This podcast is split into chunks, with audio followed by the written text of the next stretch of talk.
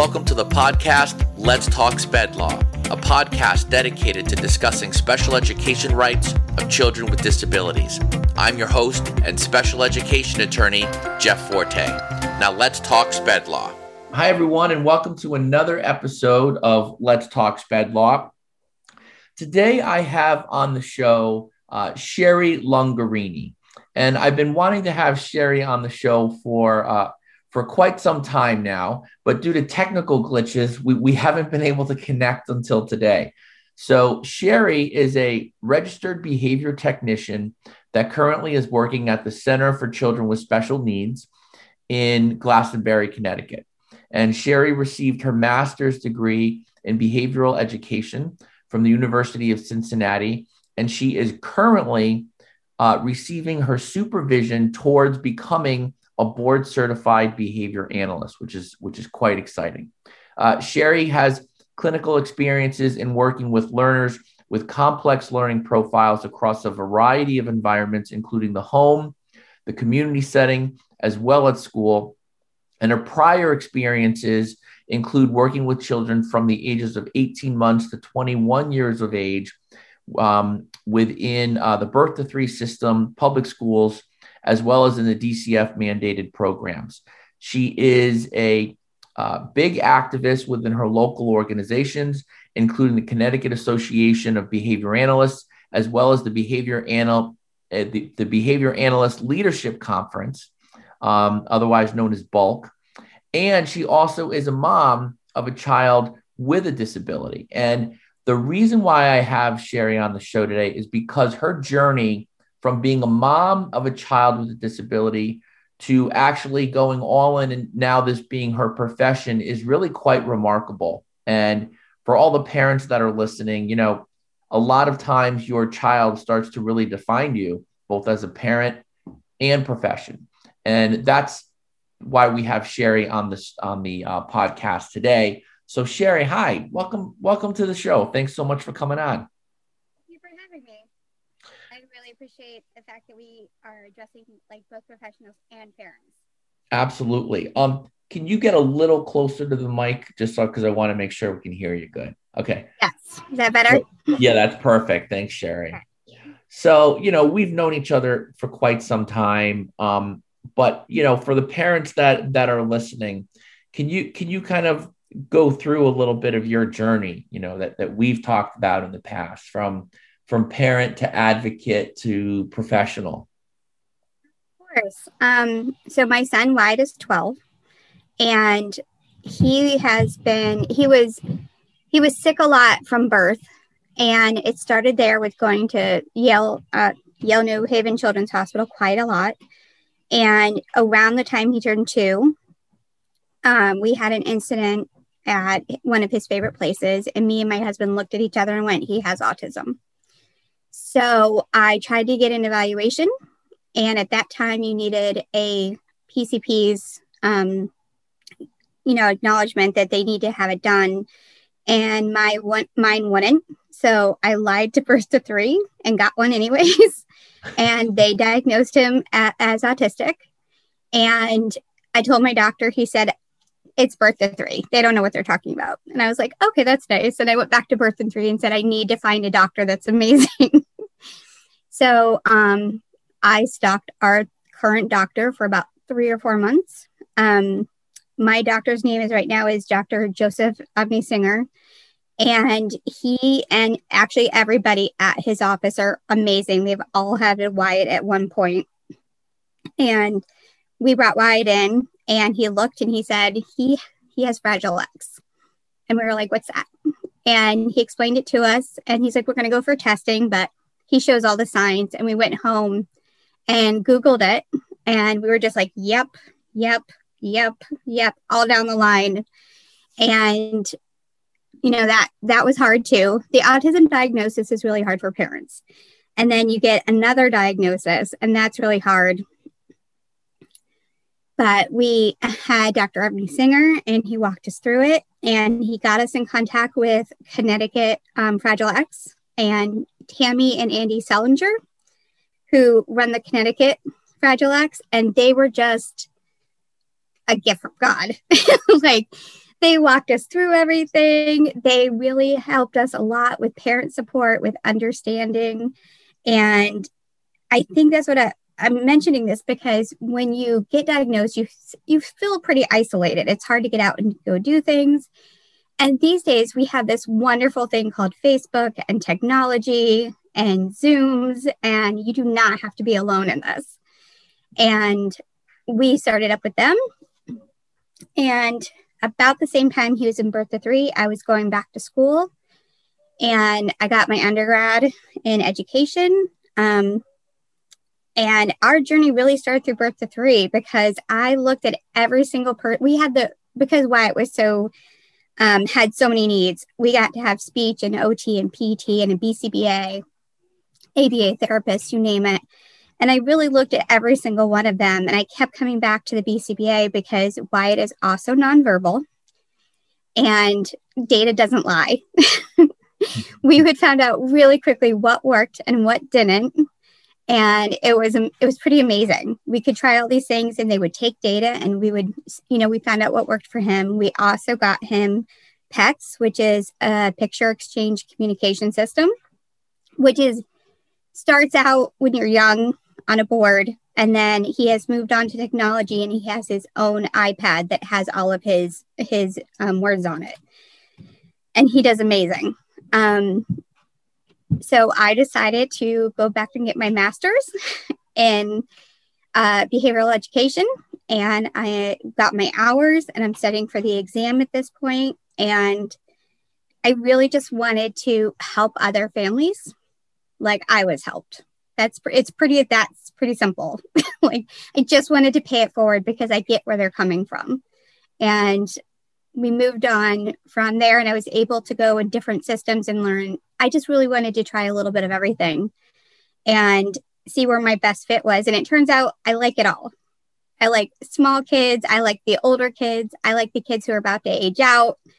Um, i really love you know, parent like bonding with the families and being able to help them. Um, because it's a lot of testing. Like there's ABLS and AFLs, and all those parents out there will probably be like, oh my gosh, there's so many tests. Um, but one thing that I always come back to is what do the parents need? Like, what would make their life a little easier or be a game changer because they didn't know we could help it? And those are things like um, daily living skills, like getting dressed on your own, toilet training, and I always kind of like my first question to parents is what would make your life easier? Because I know how much that means. So um, I've been able to work in different environments and focus on that. At the same time, um, I sort of became a groupie of behavior analysis. And I kept showing up at meetings, and they finally said, okay, we're just going to make you part of the team. and I try to help out as much as I can. Um, just helping out at different organizations, you know, presentations. I've been able to present a couple times. And I really just appreciate the knowledge seeking of behavior analysis. Everybody just wants more information to be able to help their kids, and that's like their passion. So I get really jazzed every time I go to a conference. Um, at the same time, Wyatt doesn't have a voice. He's learning how to get his voice and I became his voice. And to me and Dave, my husband's name is Dave, um, that became advocating for him. So I advocate um, for him at school. I advocate for him medically. Um, I advocate for him for his home therapies. And we also advocate um, locally. I've I've done it a few times up in Hartford, um, and also we go to Washington D.C. for Fragile X. Um, it's a lot of things have become virtual lately, which is fine. Um, and we really want to just share how much the exciting research for Fragile X is not just going to impact Fragile X. So many, so, so many things that are, you know, that are special needs. And we're right on the cusp on all these great, exciting things. And we just need to keep the momentum going forward. And it's not just going to help Fragile X kids, but it's going to help a plethora of just other needs. And I think it's been very exciting to see some of the changes. And, you know, that's, that's that's why we do it. I always include a picture of Wyatt because I think I'm pretty easy to say no to, but you take a look at your kid's face and you get a second thought. so I think it's harder for someone to like say no to the face of what we're advocating for than it is. And I tell them all about Wyatt. And while it's a lot, we call it Wyattville. So Dave's the chief financial officer, I'm the communications liaison, Wyatt's the mayor. and anybody who comes into our life just sort of stays you know, you know, Sherry, I just I have to just tell the audience here that I mean, you are a mom extraordinaire. Okay. I mean, um, just just the journey that you've provided us. Um, you know, a lot of people will just kind of stop um, and get um, get distraught right out of the gate at birth to three, and the fact that um, you've really just embraced this, um, and Dave as well, who's just such a great guy. Um, but you know, you mentioned something right now that I really want to underscore for folks, um, and that is you're you're going about the um, the means of of educating um, your son as if it's like a project management um, you know task um, where where you're you're the educator you're the provider. Um, um, dave's the you know kind of uh, you know the other ceo of of the of the team. And you know i'll often you know share this with parents that you know you really want to get that granular in plotting out and charting out the progress and the plans that you want to achieve as a family for your child with a disability. Uh, you know, where are they going to go uh, to middle school, right? Uh, you know, where are they going to go to high school? What are they going to do after 12th grade, but continue to be within the district's special education system through the age of 22? and what then are you going to do life planning wise for either post-secondary vocation uh, or um, you know community-based um, living after your you know your child exit out. And and you know the way in which you've just gone about this quite you know quite quite kind of just yep this this is this is what we're doing um it's overwhelming right? I mean it's completely overwhelming. And to to break it down into small steps how do you how do you go about doing that right? As a parent how do you, how how would you advise other parents to kind of you know plot out the the the plan for for your for your child's future well for the newly diagnosed when i was giving birth to three or i have little kids now um if I if parents ask, what I do is I start parents off with a notebook, just a simple notebook because no one gets to this level, you know, the first year. I wasn't. So what I did is I got a notebook and any question I wrote down or in my head when there's always questions, we always have questions.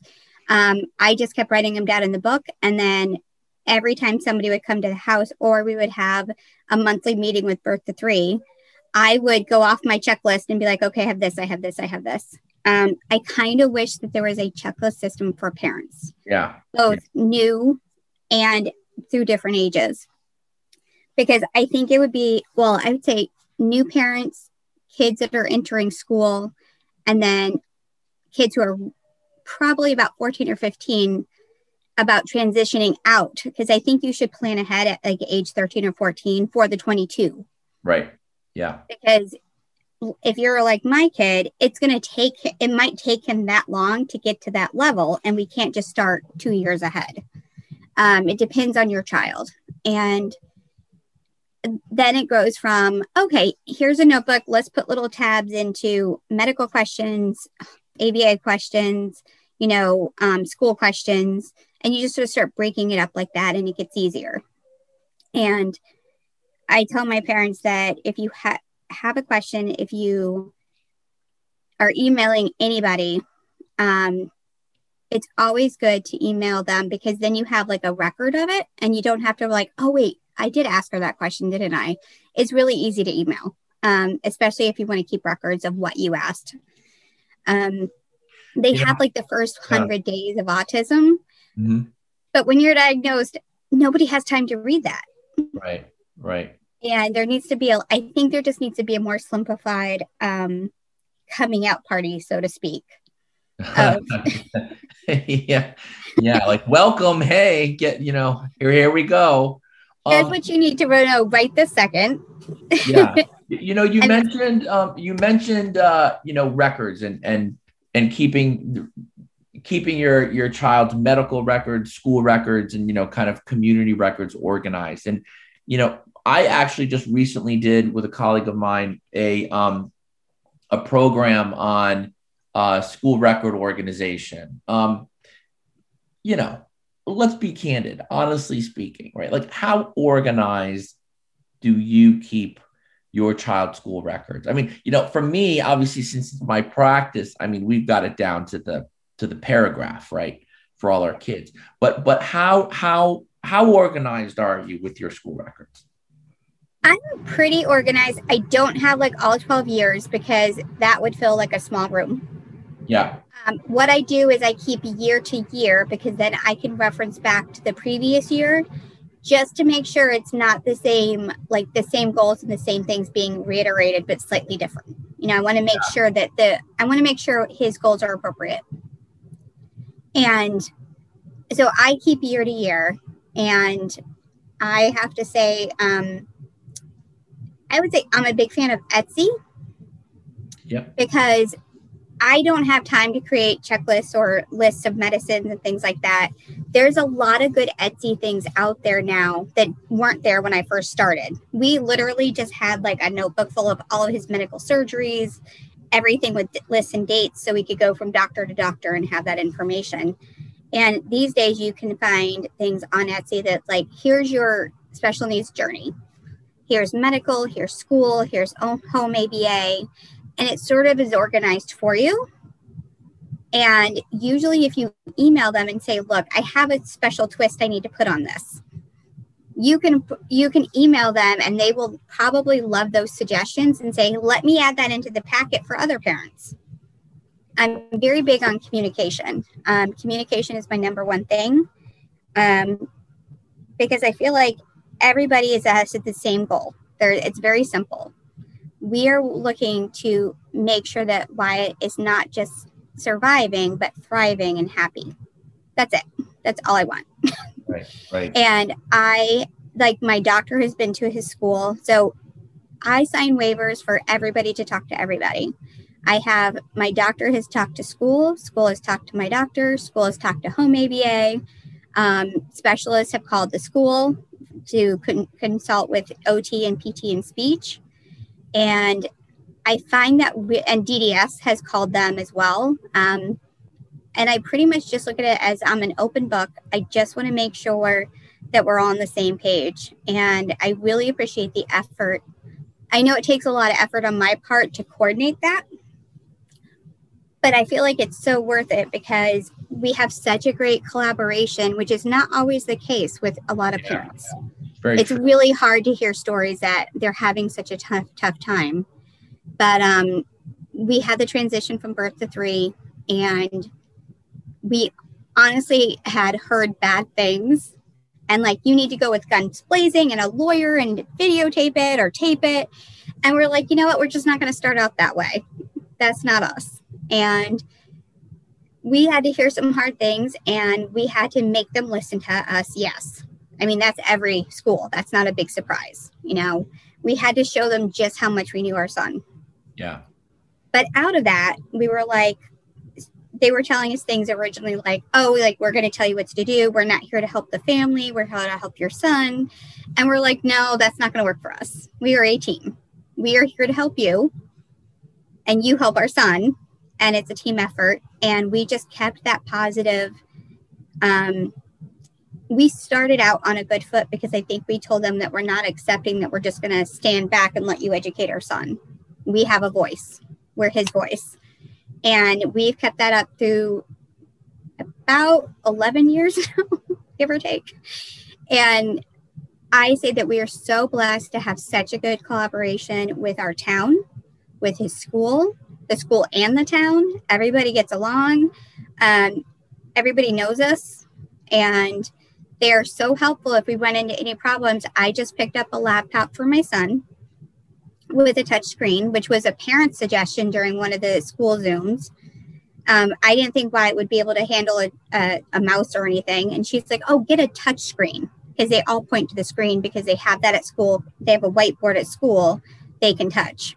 I just picked up one for Wyatt, and it's going to travel between us and the grandparents in school, and they're going to start practicing remote learning on the laptop so it's something he can get used to. That's not in his IEP. This is them going, this is what's best for Wyatt, and we're all on the same page and we're all going to practice in different environments and generalize it. Right. I, I mean, that's it's, it's big because it's really honestly knowing that they're looking out for his needs. Now, you know, do, do you think that the reason why you have such great collaboration with your school team, do, do you think it's because you're mom first or because because you also have a background in you know aba um, in working with children with disabilities? Kind of it's like a chicken and the egg question right? It's like wh- which one is the more powerful hat of your two or they equal um, I would say a mom first. I don't think you have to be in this business to be the best advocate for your child. Um, yes, there's terminology that I'm aware of, and I'm like, I want to see the data and I want to know why it's not working. And can yeah. you send me the last three charts? Um, right. I mean, we we went to a neurologist because we had a really hard time about a year and a half ago, and it got really really bad. And we're like, okay, we're now considering medication for this but I want to make sure that he has all the proof because um, I asked for like all the data for behavioral from school. We took pictures of, you know, him. Uh, this is hard to say, but we took pictures of him with what he had done to himself with self injurious behavior, like all the bruises. We wanted to show the doctor where he was hitting himself, where it was bruising. And the doctor was surprisingly surprised. He was just like, okay, I don't usually get this on the first, the first appointment. And that's where I think like my background in this lifestyle helps is that I came with all the proof, all the data, and said, look, we've tried this, this, and this. We are now considering medication, and this is why. And um, it's just, I think that definitely helps. But I didn't start out that way. I started out just as a mom who just kept asking all those annoying questions like, well, if you're going to put this on here, how come we can't put this on there? Like, how is that going to translate home? How is that going to translate to what he needs? And um, I guess I just kept talking until they listened. And I'm sort of like a dog with a bone where I'm like, until I can understand it, until you can explain it to me how it helps my son, I'm just going to keep asking the questions. Yeah. Yeah. You, you know, Sherry, you mentioned one thing that I often try to underscore to, to parents, um, including, you know, even with my own son, and that is when you're looking at what you should be including in your child's IEP. Um, there's one thing called the acquisition of skills and the generalization of those skills so they are um, across multiple settings. And there's a difference between having your school team uh, simply, you know, kind of babysit your kid in school, but then the goals and objectives are not being acquired and are not generalizing into the community setting, into the home setting. Um, and you know the difference. I mean, you know what I'm talking about. Yes. Um, um, both as a mom, but as as a as a as a clinician as well. So how how did you make that pivot? Right? How how would you tell parents to go into a meeting and to indicate that the skills are not being acquired that are actually being shown as uh, being made with satisfactory progress on an on a progress report on an IEP? Um, what I started doing as I was learning all of this is I started writing down um, basically it's what's called an ABC data in the business. But before that, it was um, me just simply writing down when something happened. I put the time and the day, and then I put I just basically freehanded what happened, what happened before, what happened after, how long was it, and I didn't know it was ABC data at the time, but I wanted to go back with them and say, look, I have examples of how you're saying this is he does it, but he doesn't do it at home. Mm-hmm. Or he does it at home and we can do it at school, but we can't do it in the we can't do it in public. And you know, I wanted to make sure that whatever is going in being done in school is being done at home. Um, we've worked very tirelessly to have ABA in the home. Um, but ABA in the home doesn't necessarily have to be in the home, it's in community as well. Right. And what I tell parents, so one thing I tell parents is if you don't know what to ask for,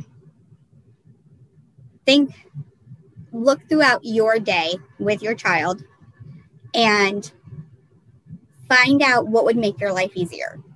Like, I need to be able to go shopping at Target and I need him to go with me because I don't have anybody to watch him. That is a goal. And people often ask, you know, how is that a goal in education?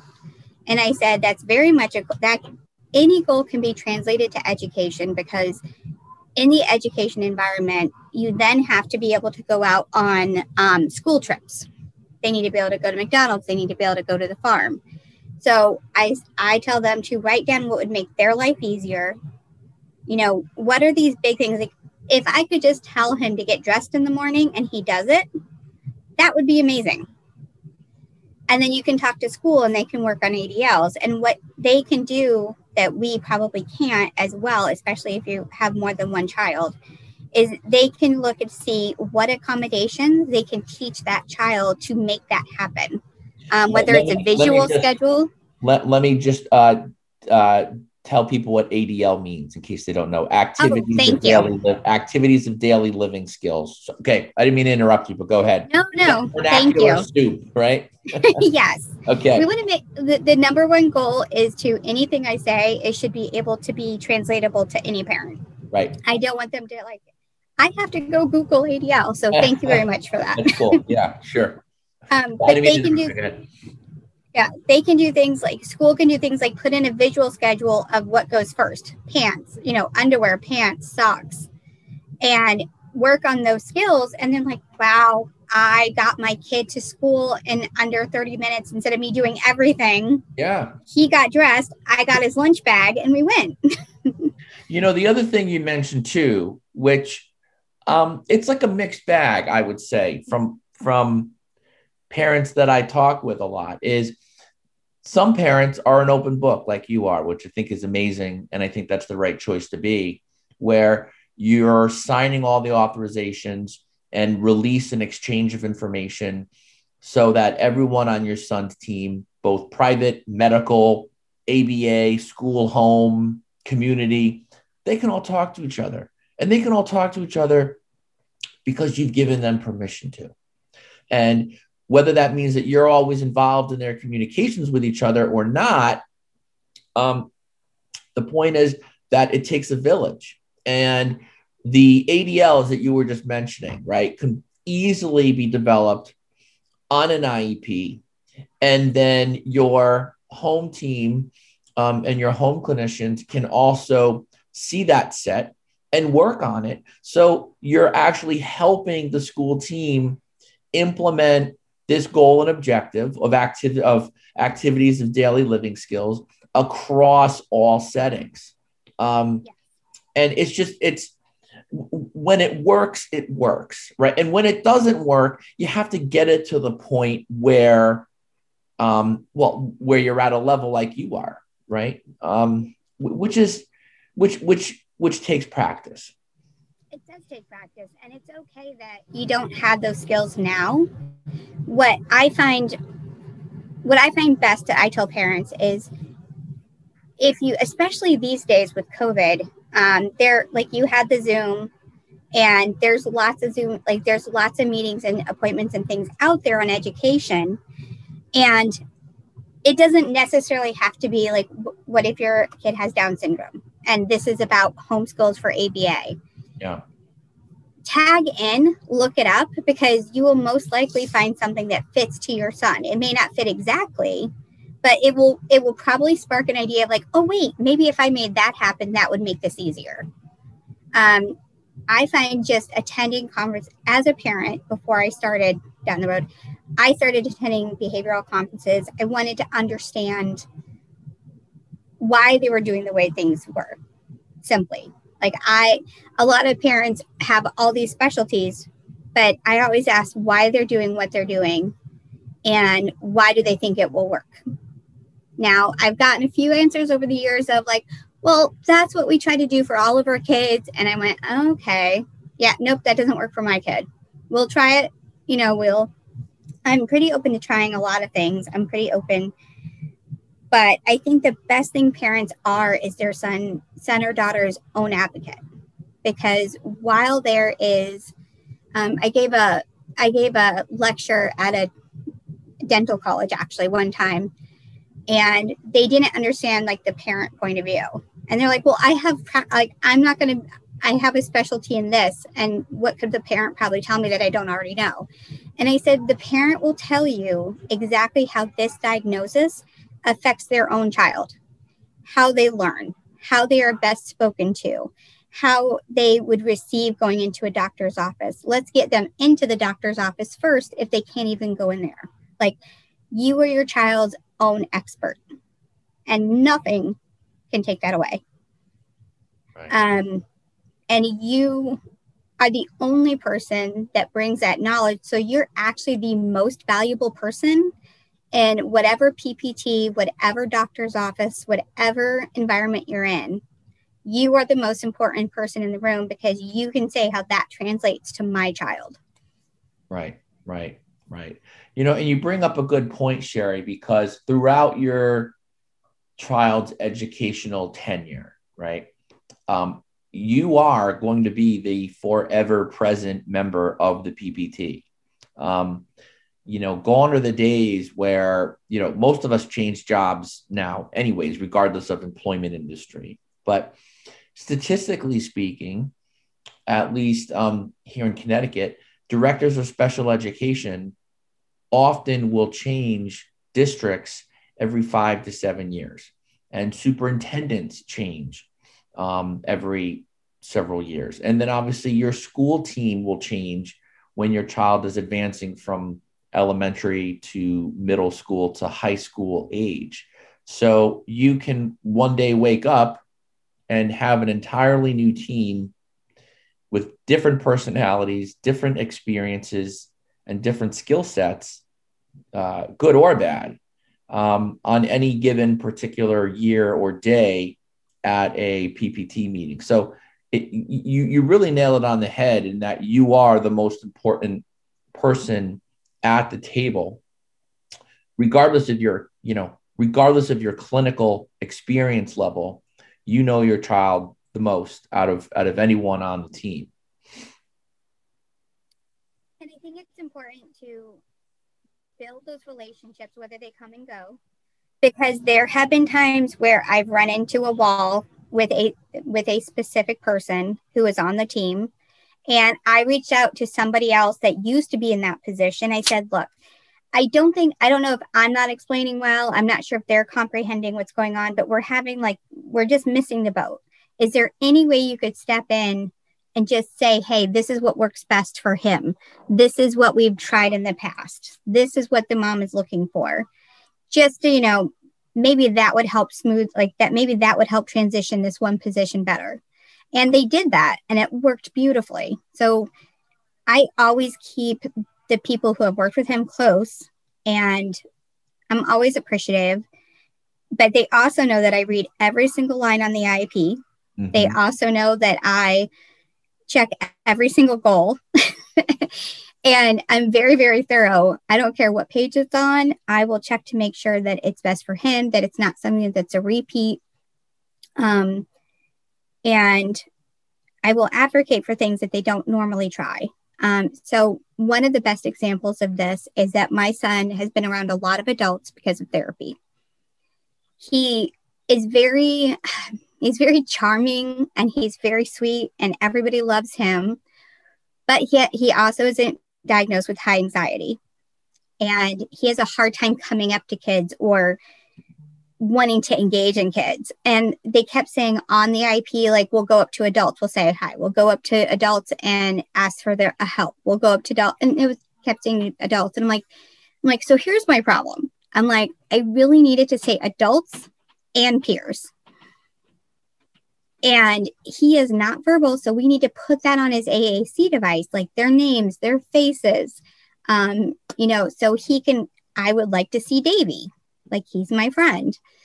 And what they just did this year is um, they finally took it to heart and they created documentation that would give permission for actually I think all I think they rolled it out to their all of their schools or at least village. And they put in that they got documentation sending out to each parent saying, We have a child with an AAC device. We would like to put your child's face and name on that AAC device so they can request peers and they if they say yes they will put all of his peers on my on my son's AAC device. This way, he's actually generalizing not just to adults but to peers. And they love this idea so much that they rolled it out to um, a lot of any kid with AAC devices, basically. And the next step, um, I said, okay, once we get this done, I'm like, my next step is going to be how can I get involved with the parents of the kids that he's friends with? Because he can't come home and tell me that Davy he wants a play date with Davy. Right. Right. So you tell me how I can do that. And they're like, okay, we got to think about that one too. like, let's roll for this one. So the first stage is him requesting, the second stage is him requesting a play date or a Zoom call from a friend and getting it to where, because you know there's confidentiality.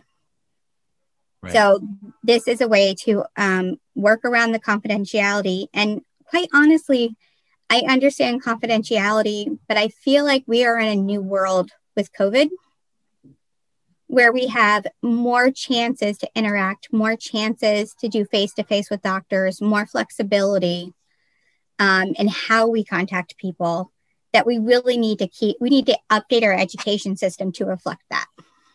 Right, right so let you know you did bring up um you know the elephant in the room this pandemic. And we're all we're all struggling through it in our own personal ways one way or the other. Um you know the positives i think we have more meetings now than ever. Um so we're more efficient and and techy but but how has it been? You know how how how, how siloed is it for for for your family, for for your son, or um, you know, um, how is it with with his schooling right now for you? There's positive and negative. Um, let me go with the negative first, and then we'll end up on a positive because I always like ending on a positive. Um, the negative was is that the biggest elephant in the room is that our kids go to school with a one-on-one or the, the children at school who have a one-on-one have them at school for a reason, sometimes two on one, so that they can learn in an environment, in the least restrictive environment, but that doesn't translate home. So I these parents that are have a one like their kids have a one or two on one at school don't have that at home.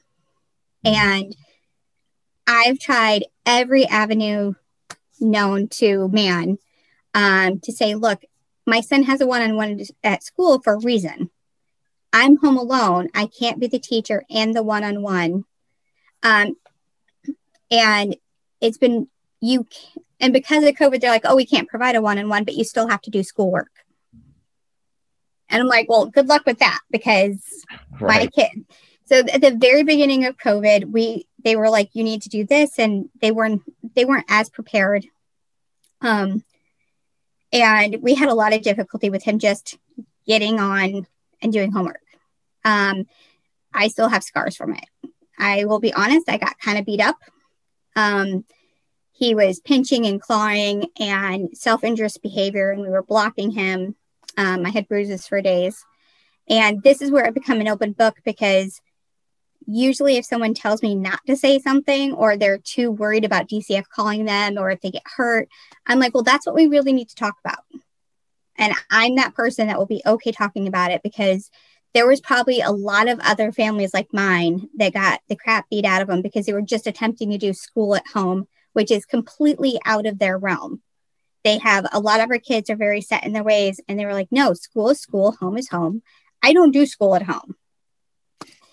And we were so blessed. Um, so we ditched school. I mean, we didn't technically ditch, I didn't do anything official, but we stopped trying for school. And we have um, my husband's aunt Hildy used to be a special is a special education teacher. So what we did is we created our own school. Um, I called it Aunt Hildy's School of Wizardry and Magic, and I had like a little Harry Potter themed notebook.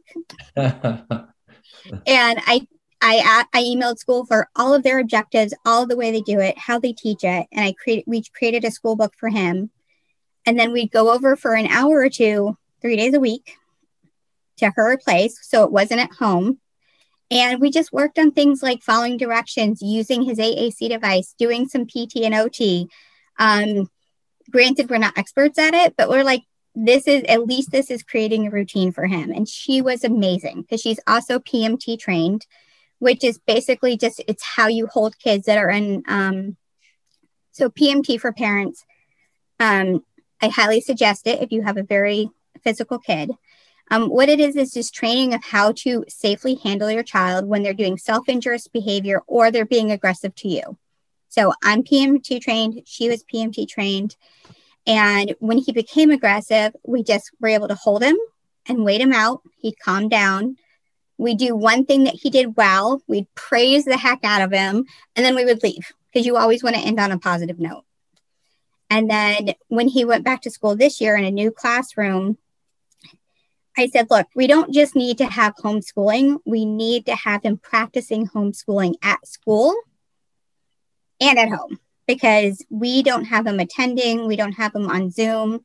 And school is very accommodating with that. They practice doing homeschooling um, at school, which is why I just got the notebook, um, the Chromebook that's touch uh, touchscreen. So that is going to go to school. They can practice on his own computer. So it's generalized from school to the grandparents' house for when I work and my house. Um, so those were like the negatives, but here's the positives. Um, I thought I knew my son's learning style and I thought I knew everything he was learning at school. I think parents came back and were just like, okay, I had no idea this is what you do at school. I had no idea like this is how you learn, or you don't like this and you do like this. I feel like I got to know so well what he excels in for education wise um, and what he really doesn't work for him. And I feel like that was a big gift because as I'm thinking of future goals and future teaching and future IEP goals, it changed my perspective on what I'm going to be asking for on accommodations right. um, for you know those things that you can ask for. And I really like the fact that even though it's been a struggle to work, um, and you know have Dave home um, because he's working remotely, and I think all families can relate to this. Nobody stays in the house all the time where you get no breaks. It's just difficult. But I feel like we also became so close as a family. And he really loved having us close by all the time, which sometimes we get so busy with therapies and life and doctor's appointments. We just had to stop, slow down. And I really enjoyed that aspect of just being able to hang with him. Yeah. So I, I feel like it made us a closer family. Well, Sherry, th- thank you so much for being on the show. I mean, whenever we talk, I always am amazed at um, at you and your family, and I always learn something too. Um, so I, I really want to thank you for being on the show and for really just being so open. And um, uh, it's a real gift. It's a gift to to the show, and it's a gift for other parents that are really, you know, struggling right now. That that there is a way to to get through and to succeed and to convert your child's disability into abilities. So um, I really want to thank you. And uh, for everyone um, that's listening, thank you so much. We're now exceeding like, I don't know, I think we're up to like almost 10,000 downloads now. So, uh, yeah, yeah, all 50 states too. So that's pretty great. Um, well, thank, thanks again, Sherry. And uh, I'll, we'll definitely have to have you back on the show soon. Okay. Yes. I just want to say one thing for any yeah. parents out there. Our life is a hot mess. It's, it's not perfect all the way around. Right. It really is. Everything's chaotic. Everything's messy. I got lots of laundry to do. We are not perfect people or parents, but I think we all share one thing is that we're doing what we can for our kids. And it's okay to be a hot mess and still applaud yourself for being a great parent. That's one of my lessons I've recently learned. So you're doing amazing, all you parents out there. And you know, when you get your uh, uh, when you become a BCBA, we're going to celebrate, and I want to have you come back on the show. Oh, I'd be more than happy to. I'm going to be so excited. Awesome, awesome. All right, everyone. Well, thank you so much for listening, and stay tuned for another episode of Let's Talk Spend.